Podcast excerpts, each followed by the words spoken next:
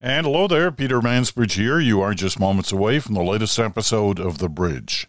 Is Canada ready for the explosion of artificial intelligence?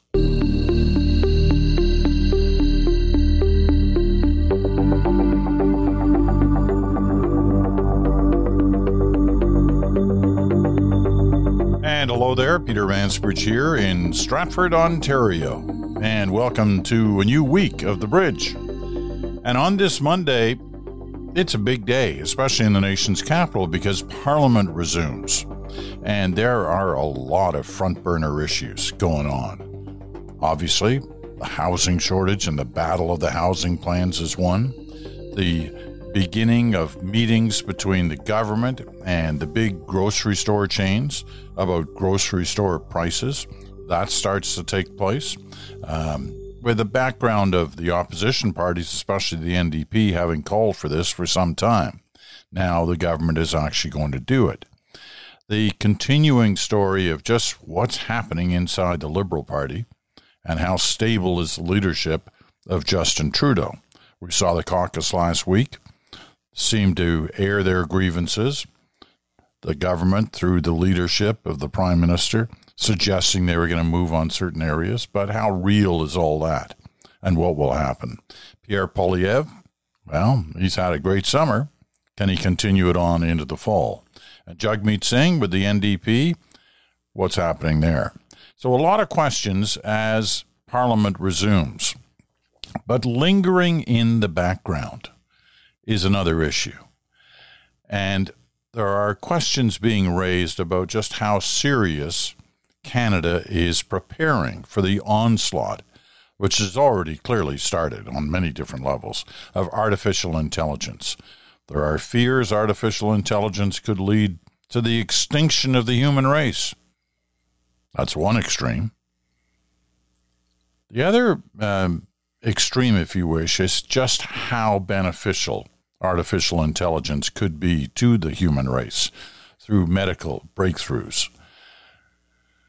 So, with that as a background, we're going to check in today on where we are on AI. Now, six months ago, we talked to, well, a very strong advocate of this issue and, and clearly just how well Canada is doing on it. And that's Michelle Rempel Garner, who's the uh, conservative MP from Alberta. Um, Calgary Nose Hill is her riding. She's a uh, front bencher with the Conservatives. She's a former cabinet minister in the government of uh, Stephen Harper. She's never been shy about her opinions, whether they be about the government or her own party. And she's vocal, to say the least. But on this issue, she's been out front. And she's working with other MPs of all parties to try and prepare Canada for artificial intelligence. We had a great discussion back in March, and many of you wrote about it. Um, clearly, some conservatives were happy to see her on the program, but a lot of non conservatives wrote about, hey, I'd never heard Michelle Rempel Garner this way, and I really enjoyed listening to her. Have her back someday. Well, that someday has arrived. We're going to talk to her. Uh, we're going to talk to her right now, as a matter of fact, about the situation in terms of AI Canada and where it places on the agenda list as Parliament resumes on this day. So let's get right to it. Here's our interview with Michelle Rempel Garner. So Parliament resits today, and after, you know, a fairly long summer break, uh, how would you describe the mood, the likely mood it's going to be inside Parliament? You know, is it a constructive mood? Is it a combative mood? I mean, what would you say? I think there's sort of two groups of mood. One is to deal with the issues that the country are, is facing, which are, I think, are very serious. I mean, the uh, housing crisis has really mushroomed over the summer um, across you know virtually every demographic in every region in the country uh, affordability it's really been something that's top of mind of for, for for many canadians so the question of how is the government going to be seized with those issues, I think is something that Parliament has to be constructively seized with. The, the, second sort of basket of moods, I think, is what has to be a change in the tone of the Liberal and the NDP backbench. Um, the go along to get along attitude of not questioning leadership decisions has to change uh, in order for you know that that party to to serve its mandate properly. Um, but also to address address those issues. I mean, what what has happened over the last eight years is not working. So, you know, I'm hoping that the gravity of the situation of those issues, as well as frankly the gravity of, if nothing else, the gravity of the political situation those parties find themselves in, that that kind of seizes members in their caucus to say, look, this is something that, you know, this, this parliament can't be theater. Um, it has to be treated with a great degree of gravity. So that's what I'm, I'm hoping will happen.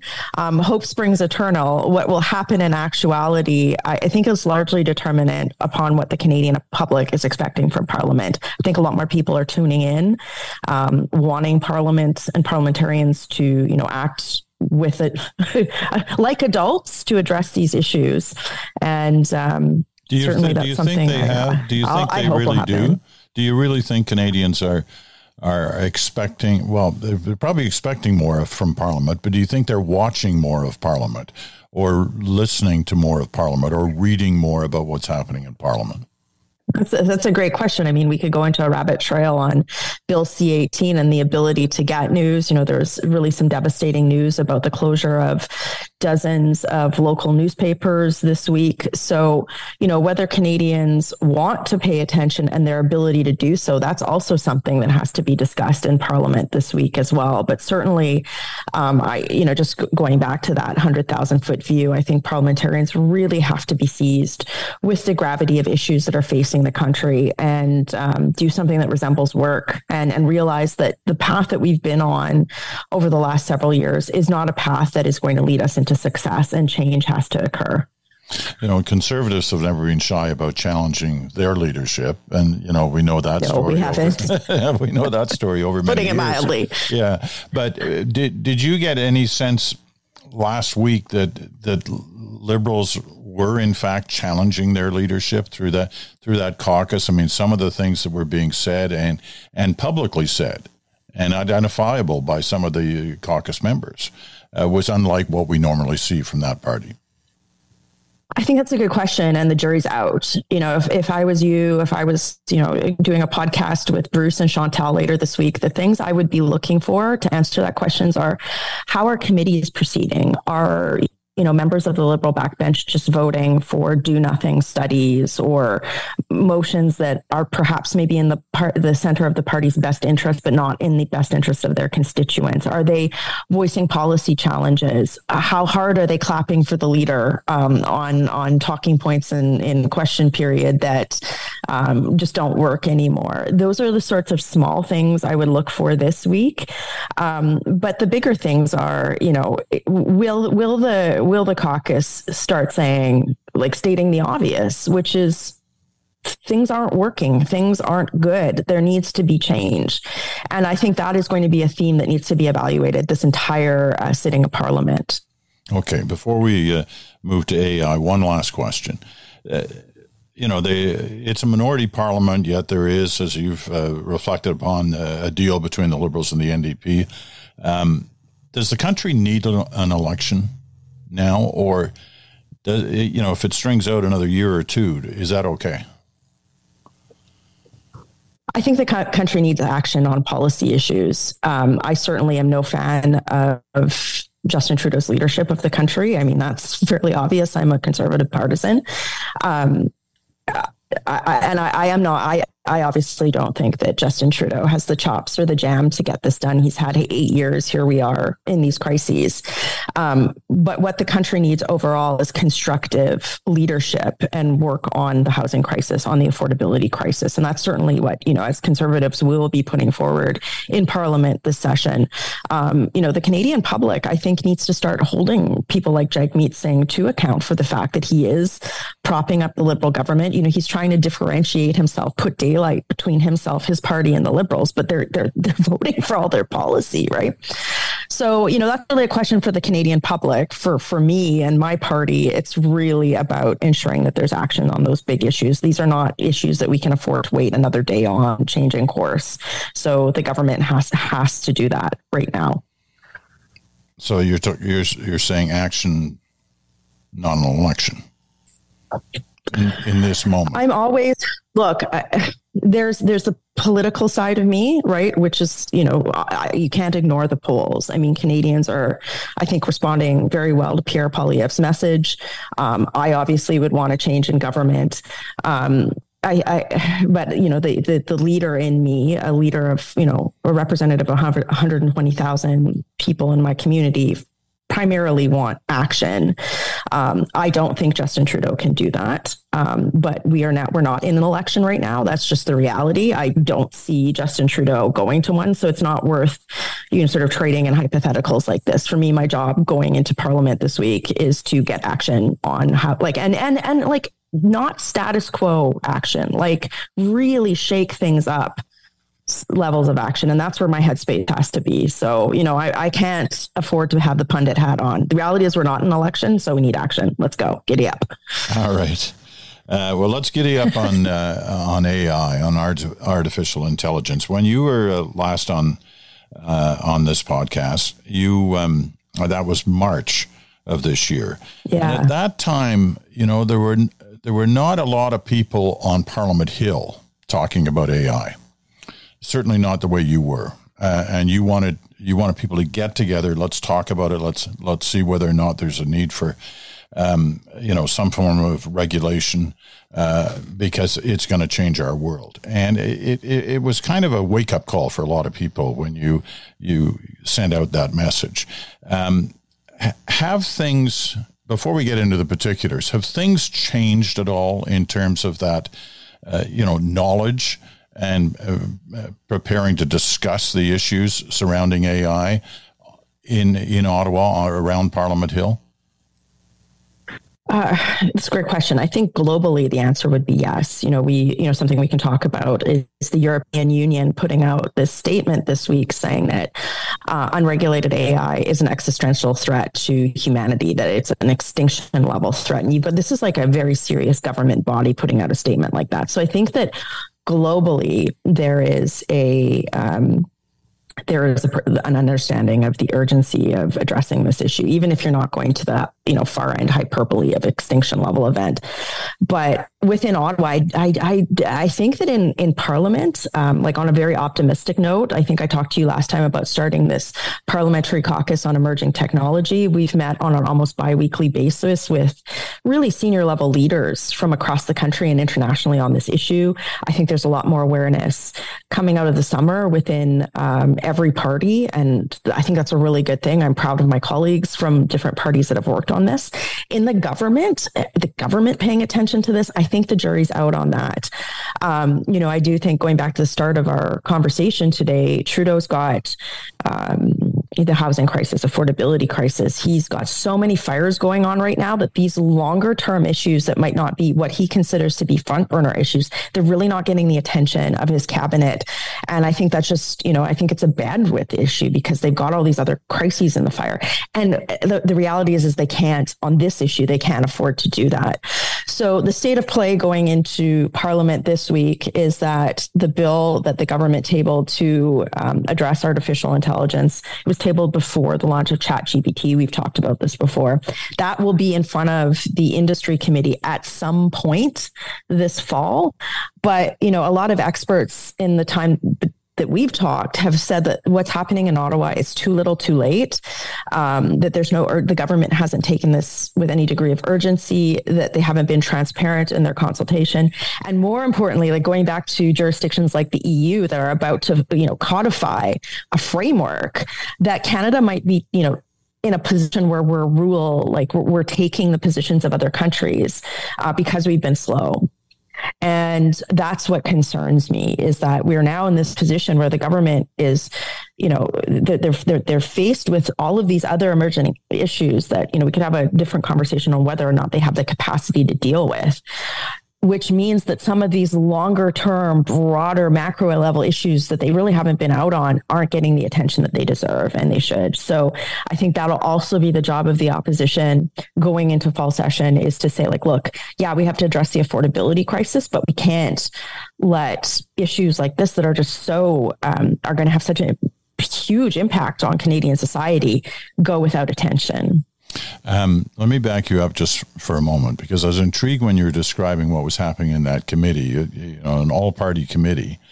Um, you know, Canadians, or a lot of Canadians, have the impression that, that you people can't sit around a table and agree on anything at any time, that it's all partisan back and forth, um, taking shots at each other. But you're, you're painting a picture of a very different kind of committee that's happening there. 100%.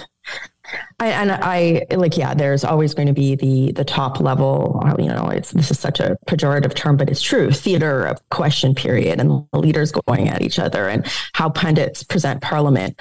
But I do. There are there are colleagues um, from all parties that I really do think get that Parliament is important, and that part of Parliament partisanship is important, but so is trying to, especially on issues where there's not necessarily political space um, staked out or political attention on an issue. There's a need to work across party lines to come up with basic understandings on issues, or perhaps in a country as large and regionally diverse as Canada, understand how an, an issue is going to impact a colleague, you know, on the other side of the continent. And that's how this committee has been functioning. You know, we've been functioning on Chatham House rules to give people an opportunity to ask questions of leaders without that sort of partisan lens being applied to it. Um, and I have really been enlightened by some of my colleagues asking questions in their fields of expertise um, that I might not have considered, like um, the role of AI and how that's going to affect medical diagnostics, um, law, uh, democracy, um, how this interacts with Canada's role in positioning ourselves with the global south as economies change in a post colonial world. Um, these are all issues that parliament should be seized with and it's nice to see that that dialogue happening in in a in a way that's not just about scoring points for social media clips who are you getting in the room um, to talk to in terms of you know witnesses or uh, those who are prepared to talk to the committee? I mean, we all witnessed last week this incredible uh, session in the U.S. Congress in Washington. It was a closed door session, uh, but people came out afterwards and they seemed to be fairly open about what had been discussed. You know, but there, we're, we're, talking about the the big names of tech. You know, Musk and um, uh, well, there were you know there there were a bunch of them, Bill Gates uh, and others, um, and the the way they discussed about they they were having an open discussion about regulation in terms of AI, kind of putting the goalposts anywhere from you know huge breakthroughs on uh, on, on the medical situation, cures for cancer, what have you, that could come as a result of AI, to the other end of the field that literally was talking about extinction, as you said, the European community was, uh, but the possibility of the human race being wiped out because of AI, uh, the possibilities of AI. Um, are you getting any kind of discussion like that from those kind of people? When you talk about leaders in the tech community, are you getting the the big names, the big people um, in there in that room? It's a good question. Um, I'll just be blunt. No, um, like not the people that you just mentioned. But I think that's largely due to two factors. Number one, that Canada really hasn't put, the federal government really hasn't put this issue on the front burner.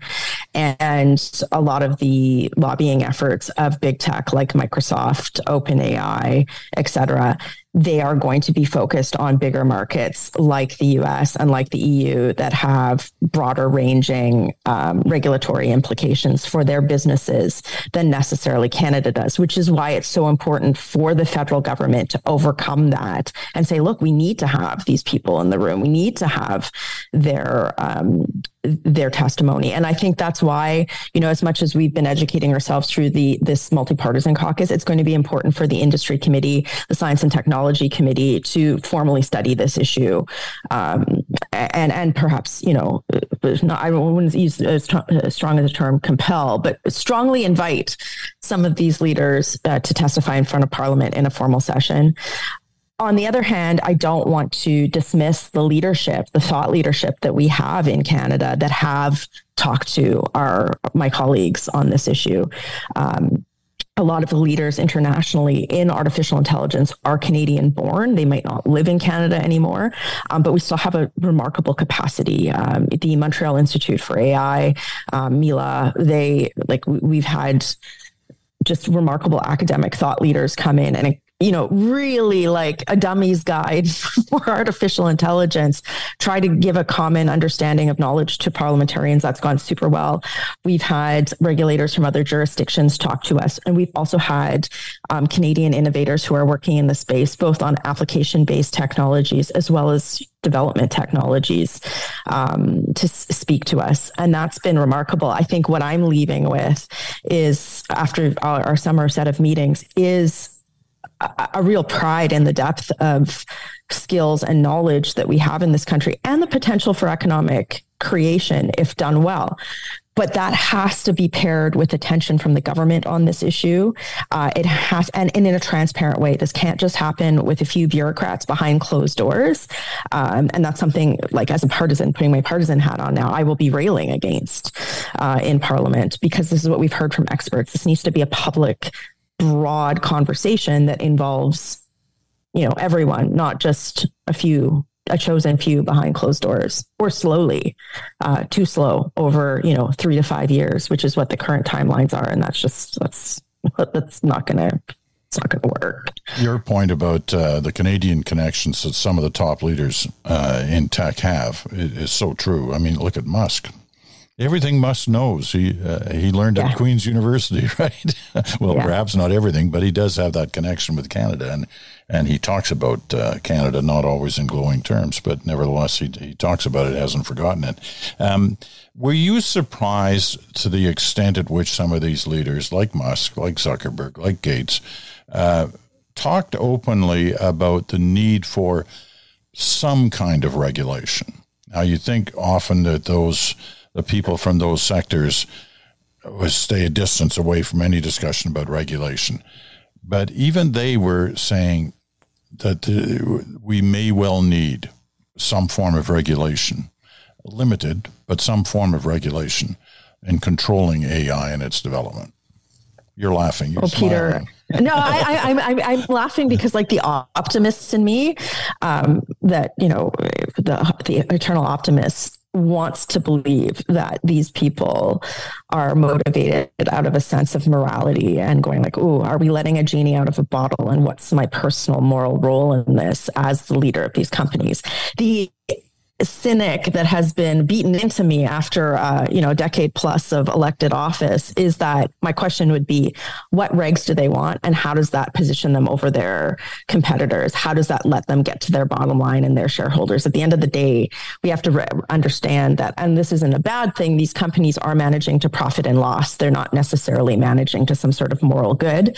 If they were they wouldn't have raced to deploy these technologies um, at large scale uh, simply because there was a regulatory vacuum, right? So I find it a little disingenuous to say, oh, well, we care about this now after they've invested billions and unle- unleashed the stuff in an unregulated, uh, unregulated environment. I mean, point in case, um, earlier this year, I think it was Time Magazine put out a, scathing article that showed how OpenAI had trained its large language models using underpaid labor in the global south, exposing people to, you know, pornography, violent child abuse uh, like and be, there's no rules for this. So where is the morality of these people during those situations? So pardon me for being skeptical. And that is the role of uh, what is the role parliament should be playing. It shouldn't just be left to the regulators. Um, there needs to be a discussion about how we harness the uh, the opportunities and the economic trends uh, benefits that are already happening in the economy, while also ensuring that some of these very real harms that have been um, expressed and I think somewhat proven over the last few months since we've talked are addressed. And um, I find that. Um, um, naivety in politics and optimism doesn't usually bear fruit when looking at uh, the motivations of big tech companies. Um, so I don't, you know, want they're, they're obviously an important economic driver. They're important conversation in this, but I mean, they didn't manage social media well. They did, haven't managed privacy well.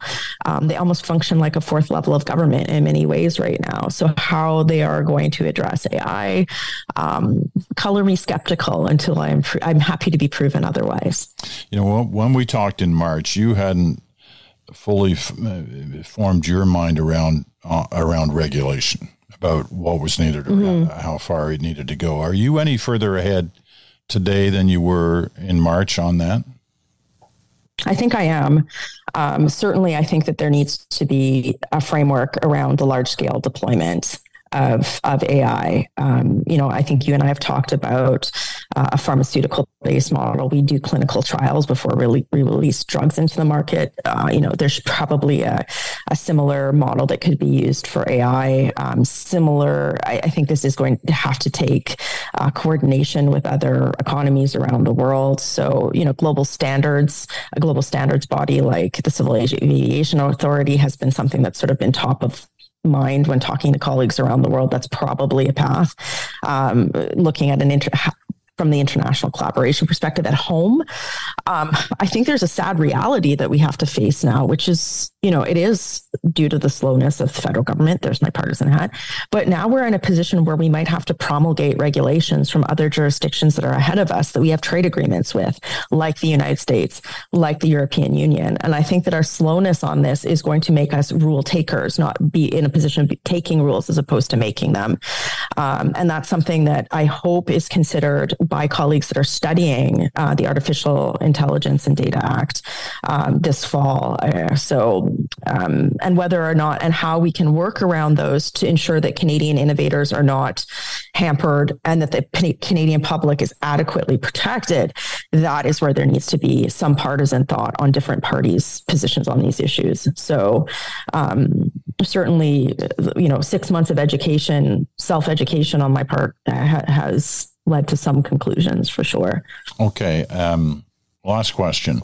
Uh, you've pointed out, and it's understandably so, uh, your frustrations with the government on this issue. Do you have frustrations internally as well in your own party and trying to push this as an issue that the, the conservative parties should be, uh, you know, leading the way on in, in terms of the discussion? Uh, when when clearly there are other issues out there, and you've named them, whether it's housing or inflation or climate change or whatever it may be, carbon tax, et cetera, et cetera. Um, do you have trouble getting this pushed forward on the table? Well, you know, I'm uh, never shy to be blunt and honest, even when it comes to my own party. So I'm saying this from a position of, you know, real honesty, I, the answer is no. Um, I've had an, a remarkable uh, degree of success talking to colleagues who I think really do understand the situation, but also understand the need to come up to speed on some of these issues. And there's been a lot lot of collaboration within our own caucus on talking about how we as a party approach this. My colleague Rick Perkins, who serves as our shadow minister for industry, I know he's spent an inordinate amount of time over the summer preparing for the eventual discussion of Bill um, C27 AIDA as it hits the industry committee. And he's been remarkably collaborative to work with. And um, so I think that's a good thing. I can't speak to what's happening in other caucuses, but certainly, um, you know the understanding that this is going to be a foundational issue. This isn't you know this might not be you know as focused an issue as like mortgage rates increasing and people losing the ability to live in their homes in the next 3 months.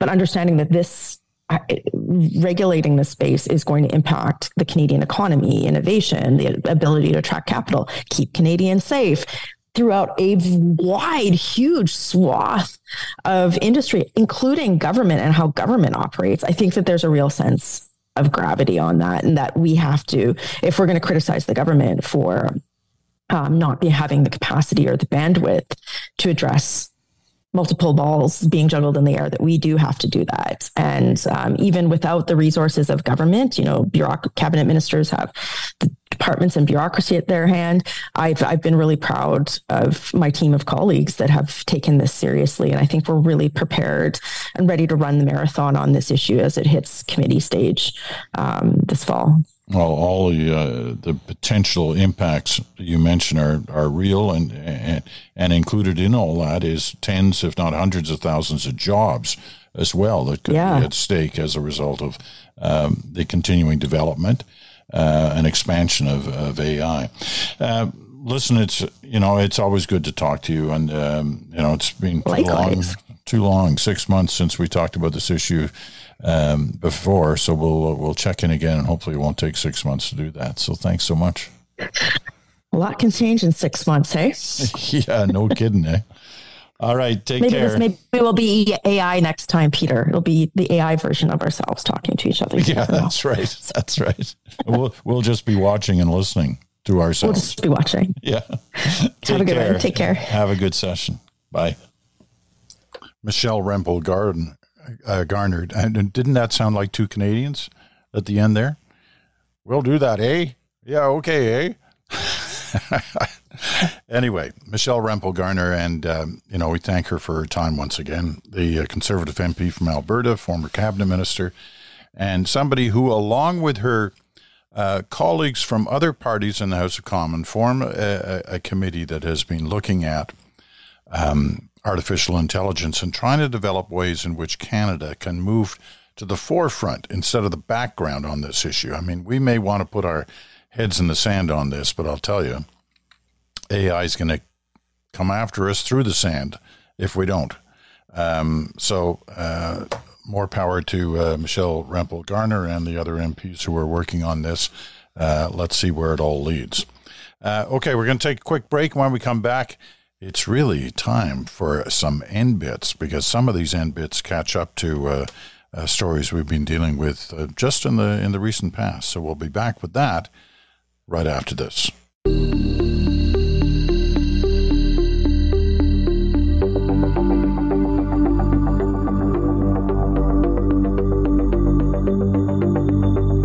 Welcome back. You're listening uh, to The Bridge, the Monday episode, right here on SiriusXM, Channel 167, Canada Talks, or on your favorite podcast platform. I'm Peter Mansbridge in Stratford, Ontario today. It's good to have you with us, no matter which uh, platform you are listening on.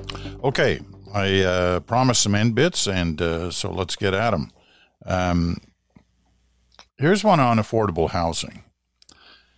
I like this. It was in um, it was in the New York Times last week.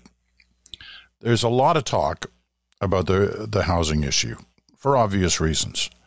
Uh, and one of the assumptions has always been in different parts of the world, and including Canada, that the affordable housing issue is greatest within big cities, right?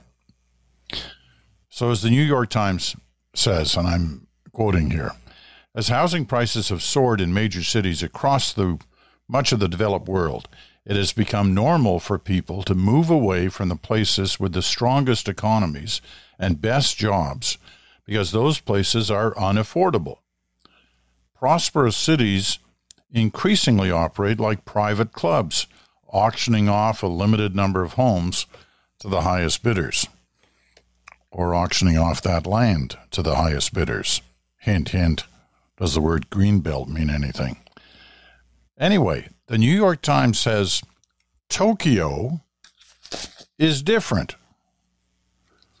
In the past half century, by investing in transit and allowing development, Tokyo has added more housing units than the total number of units in, for example, New York City. It has remained affordable by becoming one of the world's largest cities it has become the, one of the world's largest cities by remaining affordable. I'm going to keep reading a little bit here because this is fascinating. This is the story of Tokyo. Two full time workers earning Tokyo's minimum wage can comfortably afford the average rent for a two bedroom apartment in six of the city's 23 wards. By contrast, Two people working minimum wage jobs cannot afford the average rent for a two bedroom apartment in any of the 23 counties in New York's metropolitan area. Maintaining an abundance of affordable housing has its downsides. Green space is scarce in Tokyo. living spaces are small by Western standards, and relentless redevelopment disrupts communities. However, the benefits are profound. Those who want to live in Tokyo generally can afford to do so. There's little homelessness there. The city remains economically diverse, preserving broad access to urban amenities and opportunities. And because rent consumes a smaller share of income, people have more money for other things, or they can get by on smaller salaries, which helps to preserve the city's vibrant fabric of small restaurants, businesses, and craft workshops. Now, I guess you need to remember a couple of things about Tokyo. I mean, one of the arguments about you know making these areas available in other cities in different parts of the world, especially in North America, um, is preserving historic areas, landmark homes. Not so much in Tokyo. Tokyo was, you know, pretty devastated at the end of the Second World War, um, and has has been since. Um, whether that be, excuse me, whether that be by earthquakes or floods or what have you, but at the end of the Second World War, most of the city, most of Tokyo, was destroyed uh, by American bombers trying to end the war. This is before uh, Hiroshima and Nagasaki. So uh, those kind of arguments don't exist as much. But Tokyo is an interesting space to look at in terms of how they're building, how they're using uh, urban transit, where they're building, what kinds of things they're building. But at the moment, in a general way, no issue about affordable housing. Now, there's something else, another end bit that uh, some people were asking about. The other day on The Ranter, the Ranter was talking last Thursday about climate change. And he made his point by saying he was walking in the woods, and for the first time that he could remember in his life, he saw very few, if any, butterflies. And that butterflies numbers in his area of the woods, in his area of the country, in his area of the prairies, that's where he lives, were considerably down. Now, we all know that uh, wildlife can have its ups and downs in different parts of the country on an annual basis, and things shift around. But that was a bit of a um, a startling re- uh, revelation, and as a result, it was interesting to see on the BBC's website over the weekend this headline: UK butterfly numbers at highest level since 2019. Better be listening, ranter. The number of butterflies in the UK has risen to its highest level since 2019, according to conservationists. Research by the Butterfly Conservation Wildlife Charity. Do you hear those birds? Better close that door. Um, it's the wildlife portion of the, of the program. Oh, listen to that. What kind of bird is that? Who knows? All right. Research by the Butterfly Conservation Wildlife Charity recorded more than 1.5 million butterflies and day flying moths between 14th of July and 6th of August. The Red Admiral was the most spotted across the UK with 248,177 uh, being recorded in the charity's research. But long term trends figures show many species have significantly decreased since the count started 13 years ago. Dr. Zoe Randle told the BBC butterflies are a really good indicator of a healthy environment, adding that the insects have benefited from 2023's mixed weather. And her quote This summer has been a bit of a washout. The rain combined with the hot days has kept vegetation growing to be lush and green for caterpillars to feed on. The Red Admiral had a really good summer this year, an increase of 338% of last year's count. That's particularly that particular butterfly is doing well from climate change in the UK at least. It usually lives on the Mediterranean coast or North Africa. The Red Admiral looks a little bit like the monarch, but it's not the monarch. Okay. We got time for one more? Sure, let's go for one more. One more in bit. I'm not sure if I was surprised. When I first saw this, I was surprised. Then I started thinking about all my friends and acquaintances, and I figured, well, you know, maybe I'm not that surprised. Here's the headline from the Pew Research Center, and that's a well regarded research center in the United States. And this study was done, done uh, just in the U.S. Uh, so keep that in mind. Here's the headline About 8 in 10 women in opposite sex marriages say they took their husband's last name. Okay, got it? Marriage in the U.S. has been changing in many ways over the past several decades, says Pew, but the tradition of women taking their husband's last name is still going strong. In a new Pew Research Center survey, we asked married people whether they changed their last name after marriage. Most women in opposite sex marriages, 79%, so, you know, roughly 8 out of 10, say they took their spouse's last name when they got married. Another 14% kept their last name, and 5% hyphenated both their name and their spouse's name.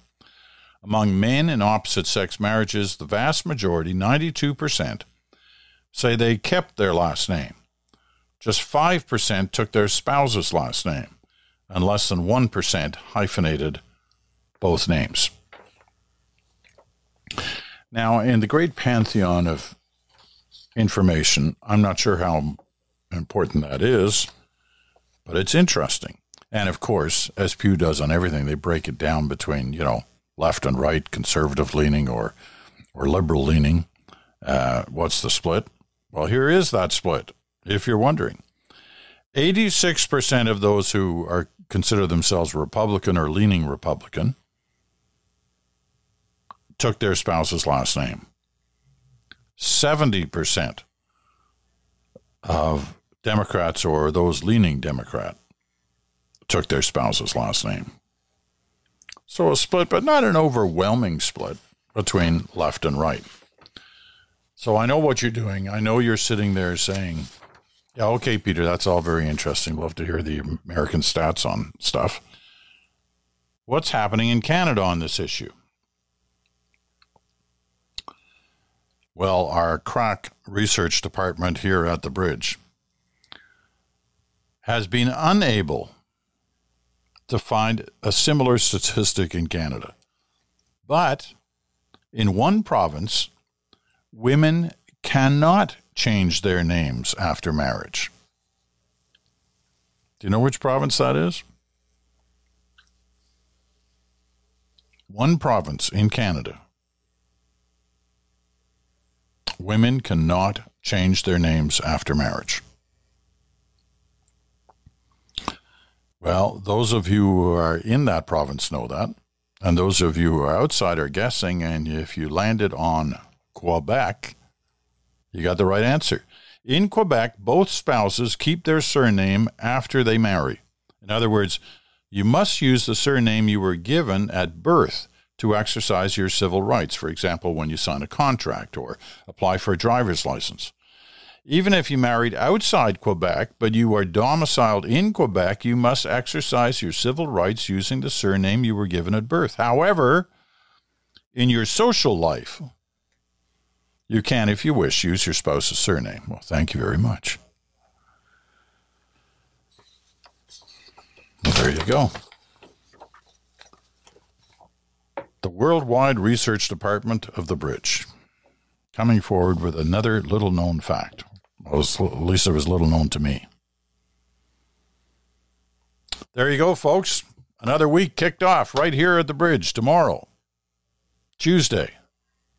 Brian Stewart will be by with an incredible, well, two incredible stories about the war in Ukraine. One deals with targeted executions by Ukraine, and the other deals with atrocities by Russia. We're going to look into that. New research on both those areas. And some of it is quite startling. That's right here tomorrow on the bridge. And of course, we will have a few other end bits tomorrow as well. Some good ones. Some of my favorite airline ones. But that's tomorrow. Thanks to uh, Michelle Rempel Garner for today. And thanks to you for listening. I'm Peter Mansbridge. Thank you so much for listening. Talk to you again 24 hours.